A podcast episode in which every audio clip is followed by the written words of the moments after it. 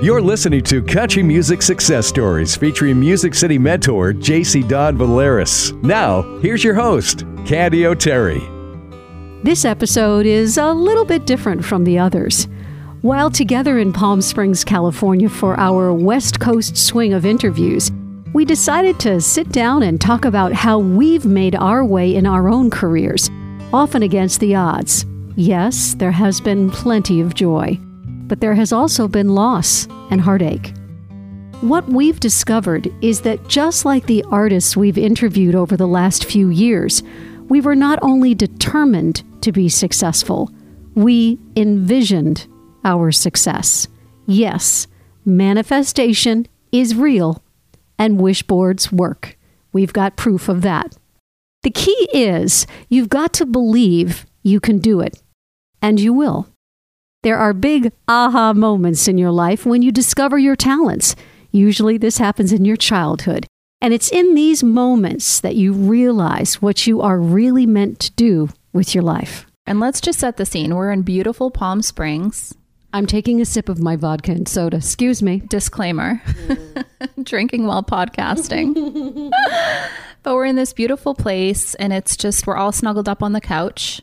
And I think that this is a perfect time to talk about all of these lessons and all of these adventures we've been on through our lives and how it's led us to where we are today. The thing is, you guys, that it's also going to be a lot about what we've learned from the country music icons that we've been interviewing for the last couple of years.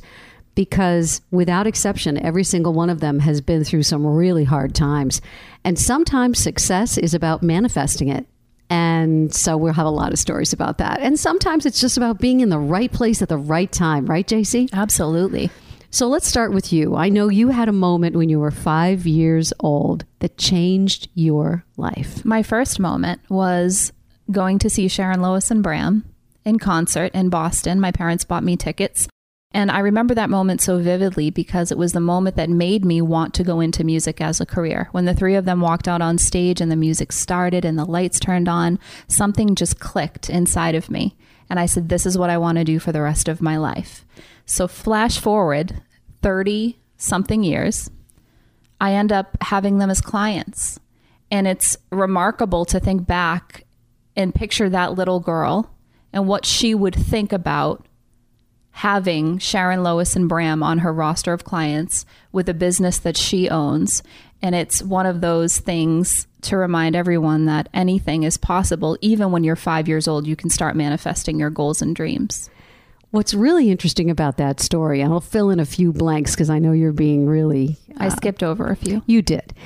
Is that JC owns her own company, which is called Platinum Circle Media. Yes, I own my own digital marketing company. And people hire you. They do. They hire me to design things for them websites, album covers, all of the above. And one of the reasons that I actually even started working with Sharon Lois and Bram was because I wanted to thank them for the influence they had on my life. And I think that's so important to recognize the people who really did shape your life and career. As so many of our guests tell us that if it weren't for the people who came before them, they wouldn't be who they are today. So I wrote a thank you letter to Lois, thanking her for her influence on my life. And I ended up meeting Sharon and Bram. Unfortunately, Lois passed away before I had the chance to meet her. And we became friends. And then that led to me getting the opportunity to work for them. So things happen in very mysterious ways. But I do believe if you put that energy out into the world with the people you love, the things you want to do, it all eventually comes full circle in your office in your home in Nashville is a gold record. Lois's son was doing some cleaning in her storage unit after she passed away. And we had had the opportunity to meet each other several times. And he knew about my love for his mom and how sad I was that I never had the chance to tell her in person. She did get my letter, but I never got the chance to sit with her and tell her. And he said, Would you mind holding on to this for me? Because I can't take it back to California on a flight with me and it needs a good home and I know you'll take good care of it. So, you know, I never won the gold record myself, but to have Lois Lilienstein's gold record sitting on my wall and I look at it every single day. And if that isn't an all things are possible moment, then I don't, I don't know, know what, what is. is. Sharon Lois and Bram are doing a new record, which is all of the best of their performances. Yes. And it is best of the best live. And I had the opportunity to go back and listen to all of their recordings from the years I went to see them from the 80s and early 90s. And we put together an incredible collection of songs that I'm so proud to have been a part of. So, the moral of the story, you guys, is that this little girl, JC, at five years old, went to see Sharon Lois and Bram, ends up with a gold record on her wall in her home in Nashville, and has been a key player in the creation and now the distribution of a record by Sharon, Lois, and Bram. That's amazing. Thank you. So now I want to turn things over to you. When was the first moment when you were a small child that you remember this kind of moment happening to you? I remember it like it was yesterday. I was about three years old, and my parents used to have neighbors come over on Friday night for cocktails, and we had a Dalmatian and he loved olives. So my father would make martinis for our guests, and Chessie would catch the olives in his mouth. And then he would put me on the cocktail table, and I would sing Edelweiss from The Sound of Music. And that was the sideshow at my house.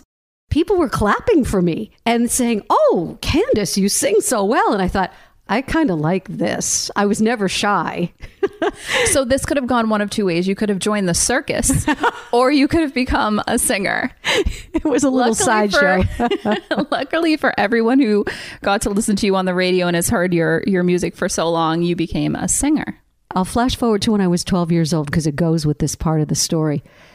I skipped out of CCD Uh-oh. with my two best friends and we were in the lobby of St. Mary's School. And the acoustics in the lobby, it was an exterior lobby in Newington, Connecticut, everybody. And I started singing Over the Rainbow. And they both literally stopped in their tracks and looked at me and said, Are you going to be a singer? Like, you're really good at that.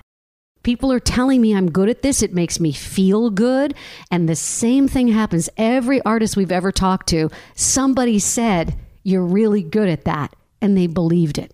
So, did you see yourself on a stage? What were you envisioning for your life at this point? I saw the whole thing. I saw myself on a stage.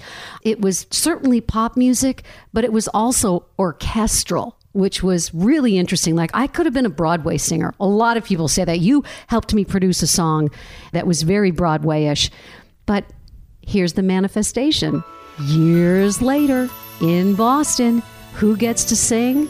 With Keith Lockhart and the Boston Pops, the full orchestra over the rainbow. Candy O'Terry. Somewhere over the rainbow, way up high. There's a land that I've heard of once in a lullaby.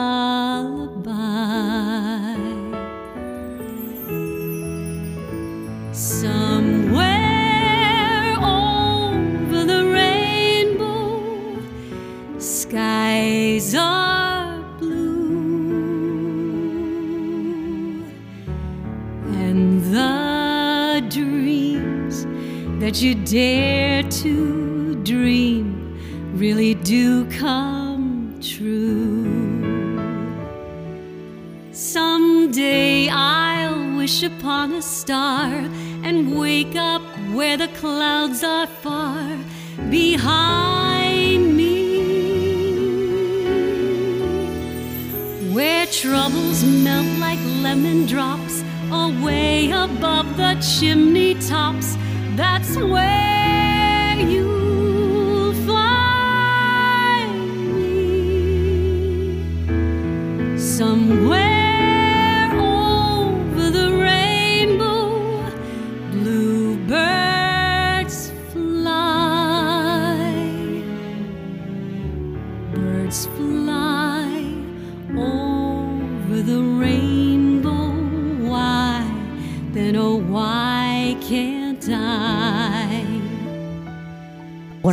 more than anything else is rehearsal in Symphony Hall in Boston, where the acoustics are beyond perfection. And being told, okay, it was my turn to come up and practice with the pops, and walking up and the maestro is there, and he turns and he looks at me, and then the strings begin, and the stage was mine. I'm getting the goosebumps right now. I and the too. stage was mine, and my arms were out, and my breathing was good, and I hit all the notes, and I thought, I can die now. I mean, honestly, I feel like that is the ultimate goal for any vocalist is Yeah. to sing with the Boston Pops. And I don't think we've ever interviewed anyone who has done this. I think Candy O'Terry is a first. Uh, it's it's beyond unbelievable. Let's go back to you, Jay, because and by the way, I call her Jay all the time. Is that all right? Like I've never asked you. You have asked me. You've been calling me Jay since day one. I don't know why, but I have to. That's okay. It's JC okay. Dawn really is her name, by the way. Some really people is. think that that's like a nickname, but no, it's on your birth certificate. It sure is. And my mom got that from the last picture show with Cybill Shepherd. That's where I got my first name. 15 years old, you had a life changing moment. It's similar to yours when you were 12 because I was also with my best friend at the time, Erica. Erica and I decided we were going to leave school early and go see the Judds in Hartford, Connecticut. Our parents were so nice and they bought us tickets. And so, sophomore year of high school, Erica and I leave school. We go down to Hartford, Connecticut to see the Judds. And I remember sitting very high up at the Hartford Civic Center. And if you've ever been there, it is one of the biggest arenas. And I convinced Erica that we were going to get as close to the front row as possible. So, throughout every song, we would move closer and closer and closer, an inch towards the front. And we ended up in the front row on the side of the stage. And when we finally made it down there, I think she looked at me like, I can't believe we just accomplished this thing. And I remember thinking to myself, you have no idea what I'm about to tell you, but I am going to work with these two people someday in my career. And I remember so vividly telling her that because I loved them and admired them so much. And seeing them in concert just solidified the fact that I had to be involved in country music in some way. And I remember saying out loud to Erica, someday, me and the Judds. Something is going to happen here. And fast forward a year and a half later, I had the opportunity to actually sing on stage with Wynonna. I had written a essay for her website. They were doing a contest. I won. And Wynonna sent me some memorabilia, a couple autographed things. I went to go see her in concert and I was holding up one of the things that she had sent me. She invited me up on stage. I don't know why she did this, but she said, Would you like to sing a song? And I said, I sure would. This was, uh, side note, this was after I was bawling my eyes out so hard that she had to ask one of her stage hands to grab tissues for me. So she hands me the microphone and held on to my snotty tissues. Oh my God. and I sang Blue Moon of Kentucky with her band. I said blue moon of Kentucky, keep on shining, shine on the one that's gone and left me blue. And I will never forget that moment. It was one of the few moments in my life, and maybe you've had one of these, where you feel like you're looking down on yourself, like it's an out of body You're in a experience. movie. Yeah. Yes. It's like you're watching this happen to somebody else. And I think that's because I spent so much time thinking about what this moment would feel like. I always knew someday I'm going to sing on a stage with Wynonna Judd. This is what it's going to feel like. So when it happened, it was just like a replay of what I had been visualizing. And lo and life. behold, the first person who agreed to tell her story on Country Music Success Stories was the one and only Naomi Judd, whom you had met in Nashville, who became a friend of yours, who invited us to her 500 acre compound in Leiper's Fork, who said, Come on in, and showed us all of her costumes and sat down and told us her story. And she kept on looking at you saying, Oh, JC, I just love you. You're such a sweet thing. Well, I have to give credit to one of our other guests, Kelly Lang. I think she was either episode three or four on our show. Kelly knew how much I loved Naomi, and Naomi has been my bucket list person my whole life. Her picture has been on my wish board. Kelly and Naomi are friends, and when Kelly told her about how much I wanted to meet her, Naomi was kind enough to invite me to lunch. And so when I told her about what I did, she was really gracious and was eager to talk with us and she told you intimate details about her story. that she'd never told anyone before, which was really phenomenal. And she made it possible for us to debut at number 25 on the Apple chart. We got covered by Entertainment Tonight for the debut of our podcast series. And what she did for us, honestly, is she put her seal of approval on our podcast. And it's been so fabulous ever since then. And talk about somebody who has come from nothing to everything. If that isn't an inspiring story, I honestly don't know what is. And speaking of country music, I have a very important question for you. Do you remember the very first song in country music that you ever played on the radio? I do, like it was yesterday. It was called Walk Away Joe by Trisha Yearwood. And when I got into radio, it was really a, an interesting story. And I won't go into too much detail, but I had always been a singer, earning my living as a singer. And I did a lot of session work. You know, you were really a live performer. I was doing demo sessions, jingles, voiceover work, and I ended up in radio, right? But I, I also fronted a band on weekends. And I get into radio, I get on the air purely by accident. Someone falls asleep on the radio, they get fired, I get on the air. And I was going through a really, really painful divorce. And my boss was awesome. He was such a great mentor.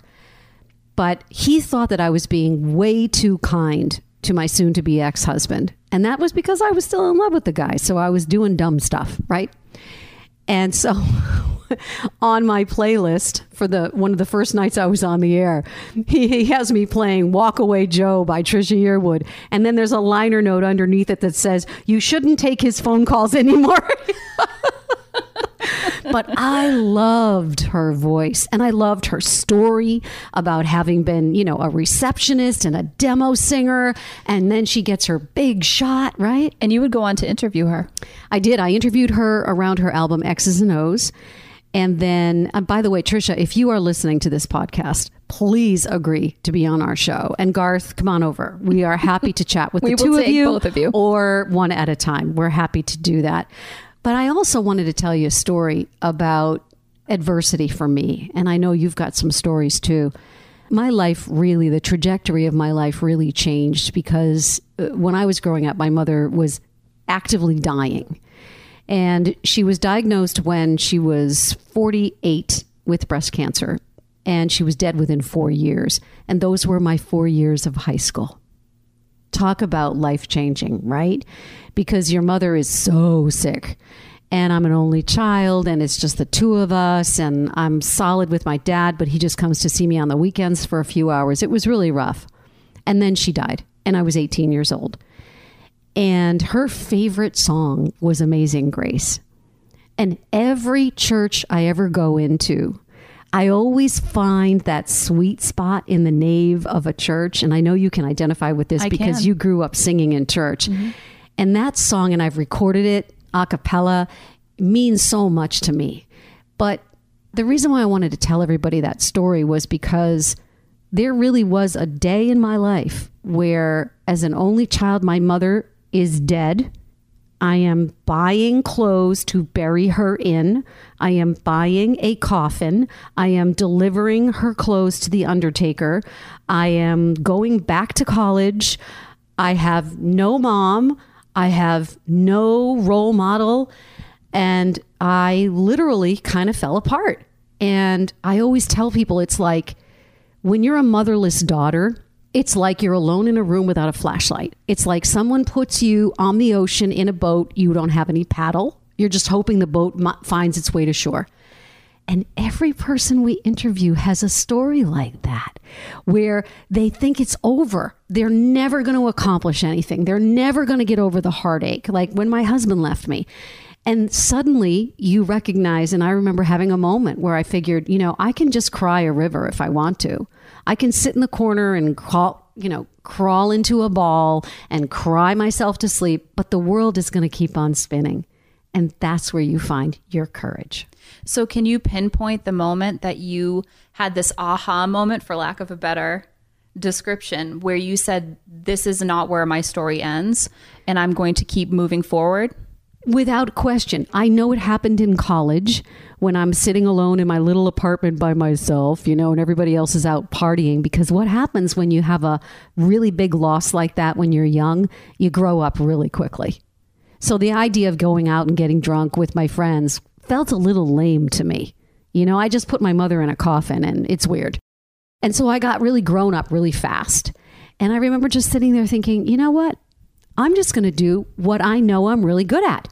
And I became more and more determined that I was going to have a career as a singer. It also puts life into perspective because you know how short it is, you know, and it makes you Totally. So smart to gotta- say that, yeah. You've got to push forward on your goals and dreams because we're not given any promise of time. I'm going to say this because it's easier for me to come out and say it than it is for you because you're very humble. JC Dawn Valeris opened for every major A-lister who came through New England, had her own band from the time she was a teenager, was absolutely determined and had the talent and the smarts and the looks to make it big time. And something happened to you. Something did happen. I'm going to cry. That made me emotional. Uh, something did happen. I was singing so frequently, like you just said. One night I was at a campground. I will never forget it. It was Jellystone Park in New Hampshire. And I was singing with my band, just like I always did, performing a four hour set, which, thinking back, no vocalist should be singing a four hour set. But I did it for years and years and years. And I was singing Unchained Melody. And I had been having a couple little vocal twinges here and there where it didn't feel super comfortable. This night, my parents were right there in the audience, and I was going for the big high note, which was my signature song. And I'll never forget, I went to hit that high note and I opened my mouth, and halfway through the note, my mouth stopped singing. Uh, just like that, as simple as that. And that was the moment that I lost my voice.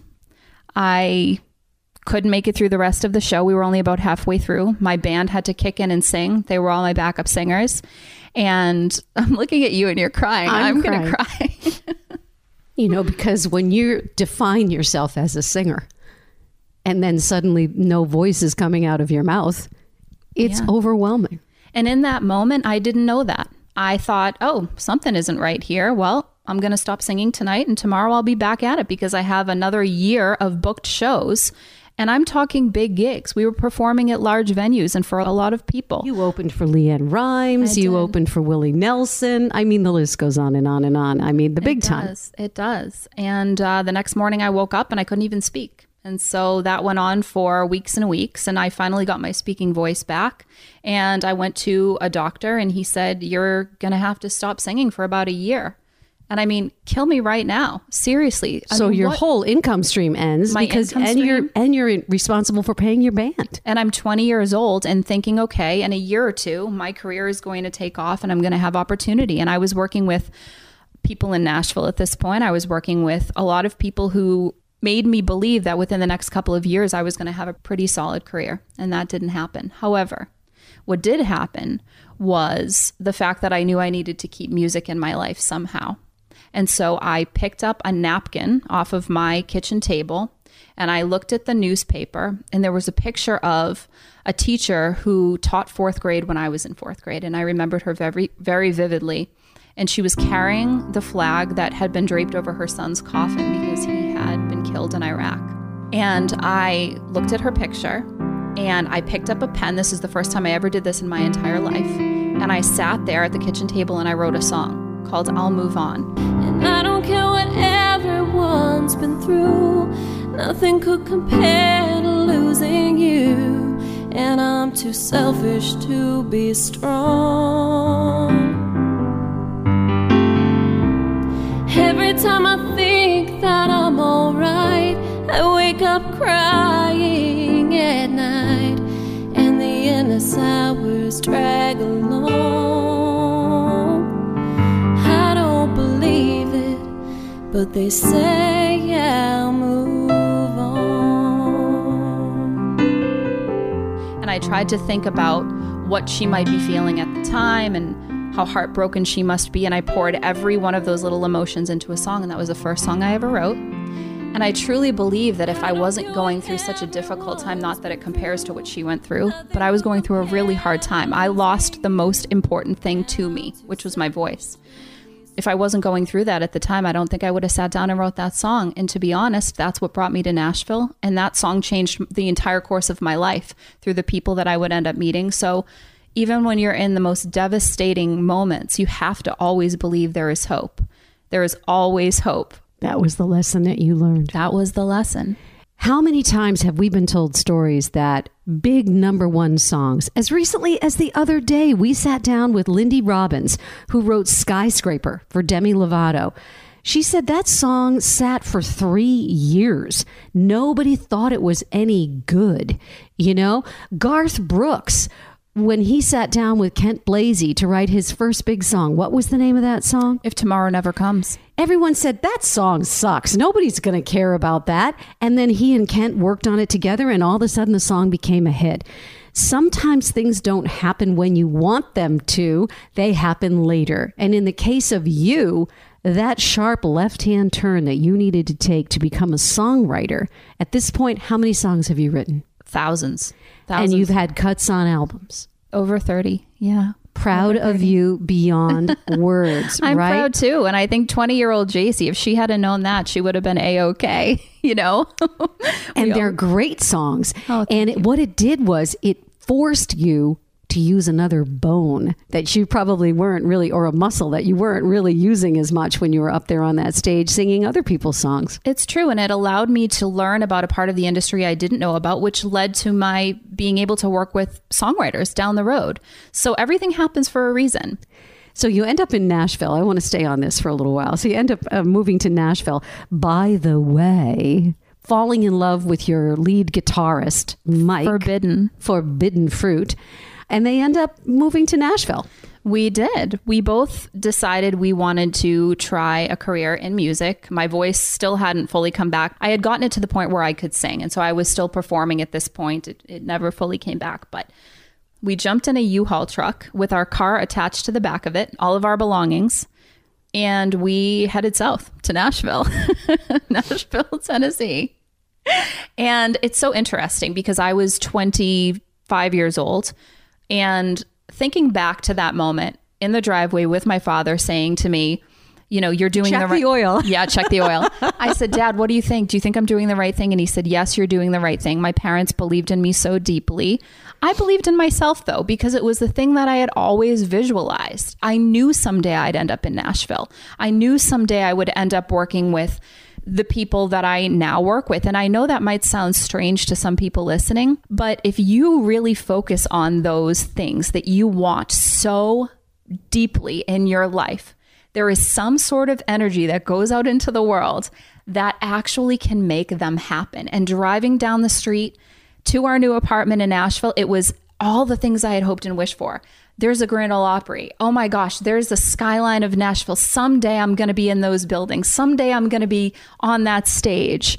And it happened. Happily ever after, because here I am 13 years later. One of my favorite stories is your father handing you a dollar bill. Yes. I had no money when I moved to Nashville because I had been waitressing and singing, and all of that went away when I got into my U-Haul and headed south. And my parents had given me a dollar when I was born, and it was the first dollar I ever got. It went in my little piggy bank, and they saved it 25 years. And right before I got into my U-Haul, my dad handed me the dollar bill, and he said, Don't ever spend this, and you can never say that you are broke. So I still have the dollar. And I've never been able to say I'm broke because I'm not. I have that dollar bill. What has it meant for you to have your parents really believe in your talent the way that they have? Well, it's everything. I think when you have the support of your parents, it's everything. But I also worked really hard to prove to them that this was something I could do. I made goals for myself and then I achieved them every single time and not easily. I worked very hard. And I think once I created this pattern of doing the things I said I was going to do, they had no reason to not believe I was going to do the next thing. So I think it's important to set a business plan for yourself in your life. And hopefully it will work out for you. You know, I was really flying high in my career in my 40s, and my daughter was in college. I have a son and a daughter, and my son is older. And Colleen was in a car accident that was a near fatal car accident. And she wasn't drinking and driving. It was finals week. She fell asleep at the wheel. And she was driving a little Volkswagen Golf and she went across the divide into oncoming traffic. And the car that she ran into was a very big old Buick. And she got what was called a grade four liver laceration, and grade five is fatal. And when the nurse called me from the emergency room, she said, Is this the mother of Colleen Oh, O'Terry? And I said, Yes. And right away, my world started like shaking and falling apart. Like you were talking about it being in a movie, right? And I said, Yes. And she said, Your daughter has been in a serious car accident. It's important for you to get here as soon as you can. And I said, We are Catholic. Please call a priest. And she said, We already did. Oh, God. And I don't even remember the drive there, except to say my cell phone was dead. I forgot my charger. I had less than a quarter of a tank of gas. I had to drive about 50 miles to where she was.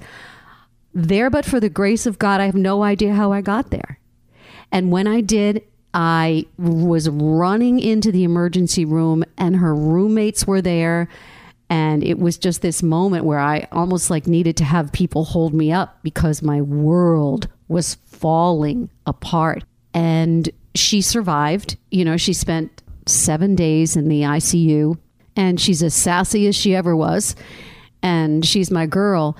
But those kinds of experiences, you know, you talked about losing your voice and Unchained Melody, which, by the way, I've probably played on the radio 5,000 times. And there's a song by Martina McBride called In My Daughter's Eyes.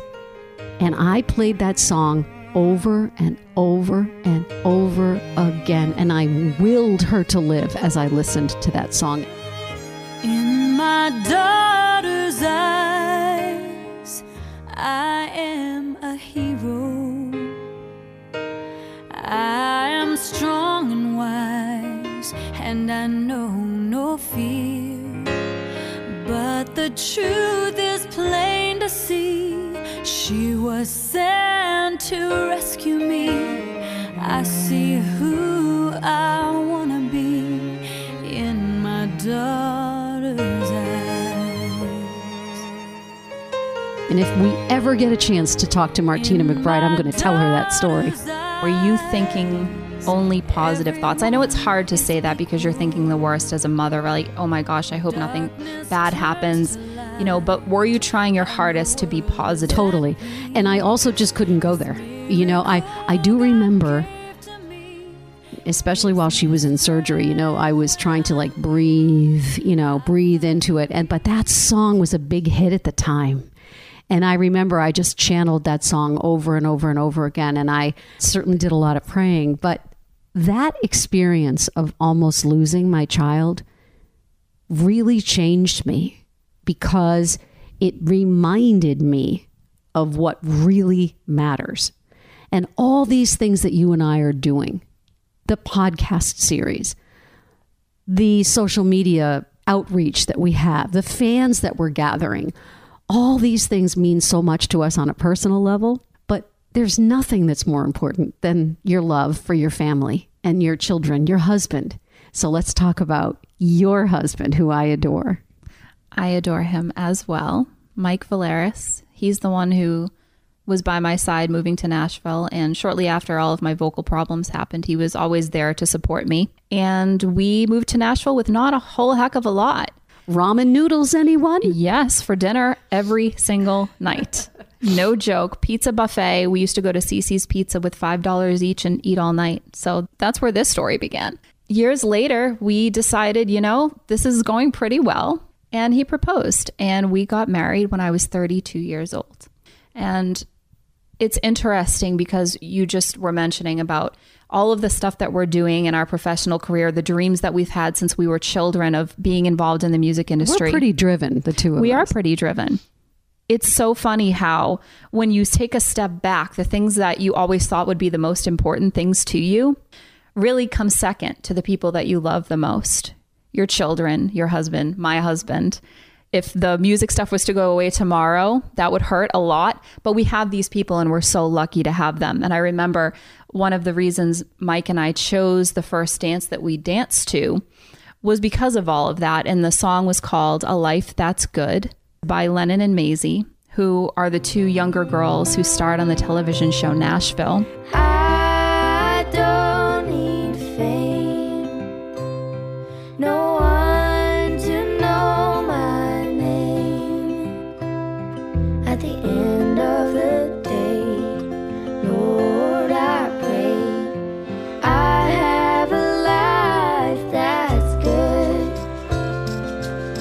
Here's something people don't know. Oh, fun Tell fact. them, fun fact. Fun fact I was in five episodes of the television show Nashville. Check it out on IMDb. And it's weird, another manifesting moment because right before that, we got married. We danced to the song that Lennon and Maisy performed together. And that was the first bigger role that I actually got on Nashville. I played the flight attendant, and Lennon and Maisy were directed to give me some serious attitude. And it was a lesson for them in the show. And I remember going into that audition, and the producer said to me, Okay, I want you to walk back and forth. And every time you look up, look like you are really angry and pissed off. And I kept thinking, these two beautiful, sweet little girls, I've got to look at them in this way. And they felt the same way. They kept saying to me, I'm so sorry. I don't want to look at you like that. It's so funny. But who would have ever guessed when we were dancing to that song, I would have ended up in a scene with them? Life is very weird. Life is weird. So, what about your wonderful and amazing husband? Well, I'll share with everybody that I got married very, very young to a man who I didn't know didn't love me. And 10 years later, you know, he hung around for 10 years, but when he left, he really left. And when someone leaves you and says, you know, I don't love you anymore and I really shouldn't have done this in the first place, it's pretty devastating. But what he did, my dad used to always say to me, you know, he's doing you a favor because he's pushing you in a different direction. And when I became a single mother, I then had to earn a living. And I said, well, I've been singing all my life. I write well. Hmm, maybe I should get a job at a radio station. Like, duh. And so I did. And it changed my life. I doubt I would have done that if I hadn't been pushed in that way. So I end up on this big major market radio station, and that's where I stayed for 25 years. And I did really, really well, as you know. And then suddenly, the universe sends me this man named Tom, and he really got on his white horse and came and, you know, just blew me away. We met each other on Match.com and went on one date, got married a year later. Like it was boom, it was just like that. And we've been together, as you know, for 16 years now. But there's a song by Michael Bublé that I used to play on the radio, but that's also a country song called Home, which Blake Shelton did. And it's just amazing how when you find that right person, you know, that it feels like home. And that song always meant so much to me. Another summer day has come and gone away in Paris and Rome, but I want to go home. Mm. Maybe surrounded by a million people, I still feel all alone. I want to go home. Oh, I miss you, you know. I've been keeping all the letters each one a line or two. I'm fine, baby, how are you? I would sing them, but I know that it's just not enough. My words were cold and flat, and you deserve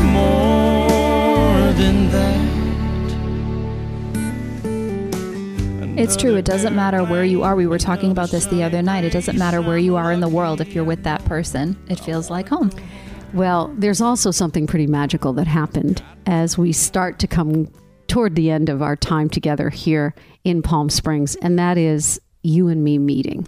I was just going to say this. I wanted to touch back on your radio days because when you were on the air speaking into that microphone, you had no idea that I was on the other end of the speakers listening to you. And I grew up listening to you. I listened to you constantly, all the time. And years later, I wanted to tell you that. So I wrote you a letter. Do you remember? I have the email saved.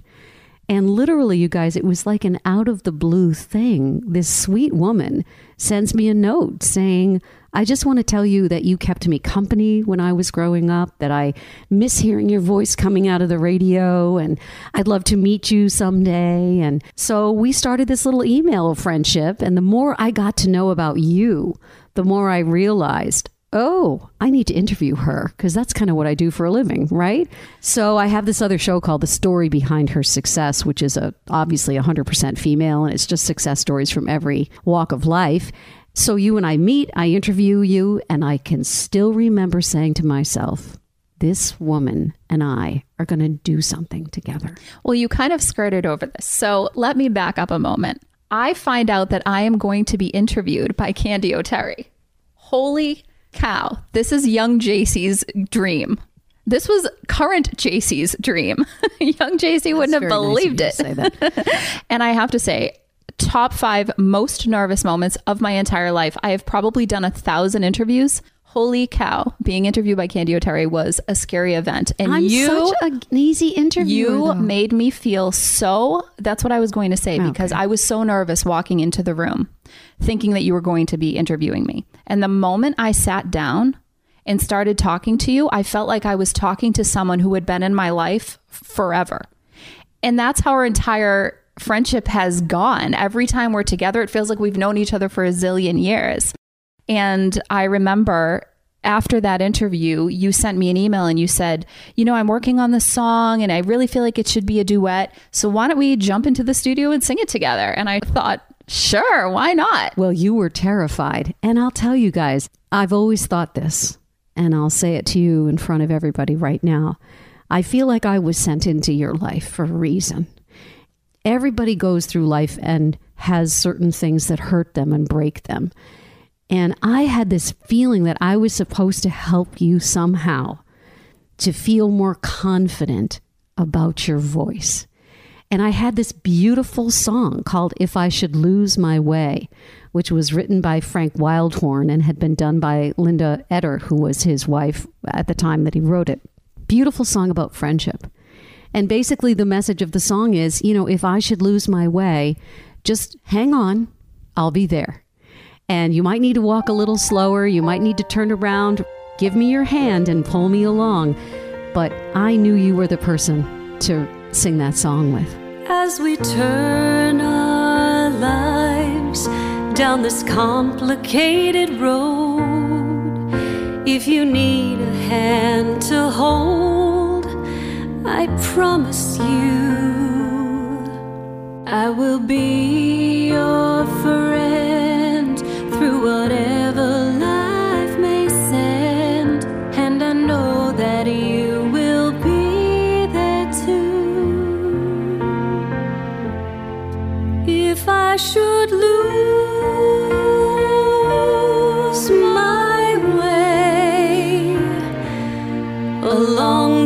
road we share,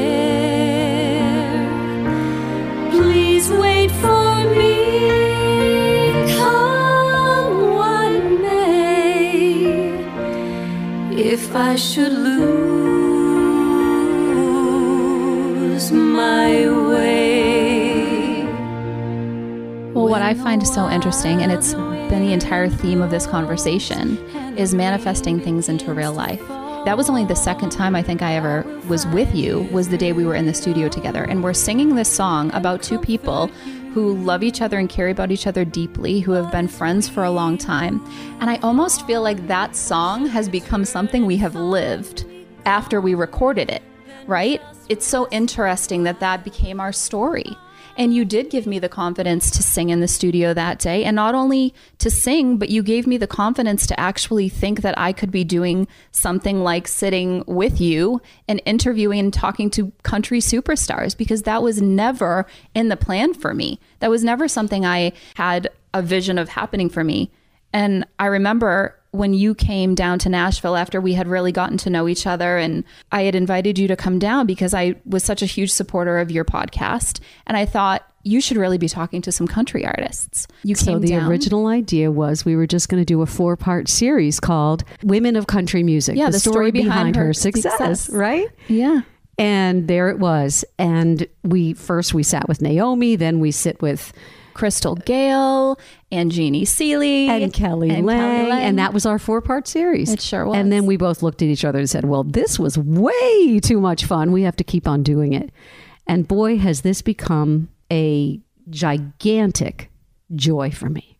just a joy for me. For me too. I love going to Nashville, and I often say this when we're sitting down with these people who share their stories with us. First of all, thank you for inviting us into your homes and onto your back porches and to your fire pit and wherever you want to talk to us. The other day we were outside in somebody's garden with airplanes flying over our heads. We'll go anywhere, right? But the gift is the story, and the gift is the roadmap. How did you get to where you are today? Even though people threw out roadblocks, they said you're no good, they said you'll never make it in Nashville. Well, guess what? They did. They did. And I, for one, am very glad that you are a part of my story and such a big part of it. And it's been such a gift getting to sit down, not only to talk to these incredible superstars in country music, but to sit down with you and do it. And it has been truly one of the greatest gifts of my entire life. Oh, thank you. Hey, one of the things that makes our show very different, beyond the fact that we are face to face, you know, a lot of podcasts are Zoom conversations, not the same thing. When you're in a room with someone, you catch their vibe, right? You do. There's something different about sitting next to a person, being in their space where they're comfortable to really share the deepest parts of their stories with you. And one of the common threads that we've seen just like this podcast has been talking about, is how these people have dreamed up their reality and how no matter what age you are, our guests range in age from young to dare I say old. well, to yeah. seasoned. Let's say Let's seasoned. Say seasoned. Let's- and by the way, when we say seasoned, hallelujah and amen, because we're talking to people who have been on a stage with Elvis Presley. So many of them, right? Yeah. And look at one of our recent interviews with a guy who actually was in the studio with Patsy Cline. I mean, we're talking to people who have just done incredible things with their lives. And what's so interesting is they're still doing incredible things with their lives. Whether it's the person who has just really started out in their career or who has had a career that has spanned 40 or 50 years, they still have goals, they still have dreams, and they're still believing that they can make these things happen for themselves. Well, I have one more thing that I want to talk about before we say goodbye to everybody. This has been a really nice conversation. We have blankets and we have vodkas and sodas and we have some hummus and crackers and it's been so nice. But one of the things I wanted to share with everybody that I'm very proud of you about is Music City Mentor. Well, thank you very much. And that just stems from years of working my behind off in the music industry and not really having anybody to hold my hand and help me. And I think that it's really important to have somebody to guide you a little bit. And through the stories that we're capturing from these incredible icons in music, we're able to give younger artists a little bit of that roadmap, a little bit of insight into what it takes to make it in Nashville. And I think you and I have done an excellent job, might I say, of sharing those details with the younger artists. And it's important for them to learn these things. So, Music City Mentor is a platform that JC has created. And so, you know, YouTube, Music City Mentor, Country Music Success Stories, these are videos that JC does. Some of them are the most watched videos for any type of video about how to make it in Nashville. And she literally is trying to be the person that she needed when she was trying to make it in country music. So, this is sage information. Totally go and check it out. And we feature JC and this on every episode of Country Music Success Well, Stories. thank you for that plug. You're welcome. But I'm really proud of you. And there's a book that's just about to be There published because we're works. throwing that right out into the universe. Okay, yes. New goal, new dream, new idea. You heard it first here. I'm manifesting my successful book, Music City Mentor, which I am pretty close to finishing at this point. I hope that it will be a big help to the people who really want to have a successful career in country music and who are envisioning that for themselves. Well, there's somebody who's already gotten the word that JC Dawn Valeris is the person to partner with, and her name is Kara DioGuardi. Uh, I'm so grateful for the opportunity with Kara's company Bridge, which is an incredible app. Every young singer songwriter needs to check this out. It's B R I I D G E. You can look them up on Instagram. And it's really an incredible platform for songwriters to meet each other and to collaborate right online through the app. And Kara's given me the opportunity to help these young artists with some branding. So I'm doing a masterclass with her on that and hopefully some future collaborations.